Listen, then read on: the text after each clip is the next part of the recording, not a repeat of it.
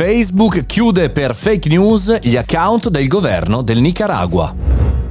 Buongiorno e bentornati al caffettino, sono Mario Moroni e anche oggi qui parliamo insieme di tutto quello che ci riguarda, noi professionisti imprenditori ma anche studenti volenterosi che cercano di studiare insieme a noi cosa sta accadendo. Oggi parliamo di una notizia che ha a che fare con i social media ma anche con il mondo della politica. Sì, perché Facebook ha pubblicato il suo report mensile in cui elenca tutte le azioni che sta facendo per bloccare la diffusione di fake news e anche comportamenti non, eh, diciamo così, normali per gli utenti. Ha, diciamo così, ha bloccato tutto eh, l'account, tutta la rete del governo del Nicaragua.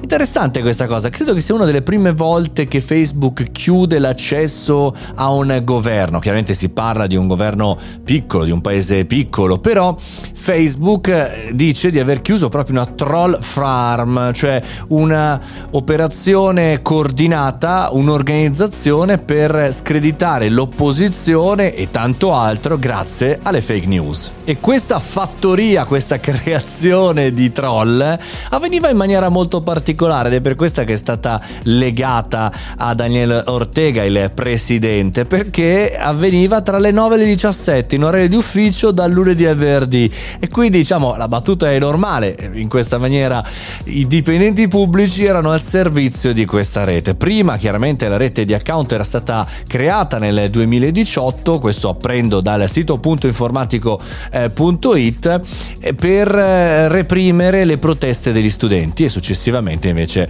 aveva avuto delle evoluzioni. Interessante questa cosa effettivamente perché da un certo punto di vista probabilmente non usavano VPN, cioè non usavano sistemi per in qualche maniera dirottare la comunicazione eh, non facendo scoprire da dove partiva chi era il mittente. 937 account gestiti dal governo, quindi in maniera semi-manuale, ma ben organizzati perché poi queste informazioni finivano su Instagram, finivano su Telegram, online, su Google, su qualche diciamo anche piattaforma web, su YouTube, insomma da un sacco di parti. Interessante che dopo, diciamo così, Cambridge Analytica o tutti i vari osservatori che fanno anche so, New York Times su eh, la, la, diciamo così, la convivenza di questi sistemi illegali nella comunicazione digitale con la politica, interessante capire come in realtà non si riescano mai a fermare e che talvolta ci voglia un sacco di tempo per trovarli. Ragazzi, è passato 2018, 2021,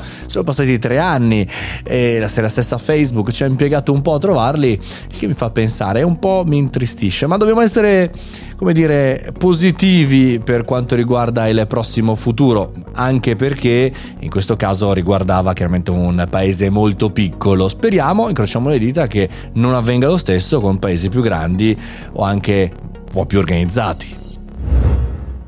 Notizia curiosa quella di oggi, ma eh, ragioniamo anche su quello che potrebbe essere il nostro prossimo futuro, quello che accade anche nella nostra bella Europa. Noi ci sentiamo chiaramente alla prossima puntata del caffettino, ma parliamo di questo e di tanto altro, scambiamoci le opinioni e voglio ascoltare anche i vostri commenti sul nostro canale Telegram. Mario Moroni Canale, fatti bravi, ci sentiamo alla prossima puntata.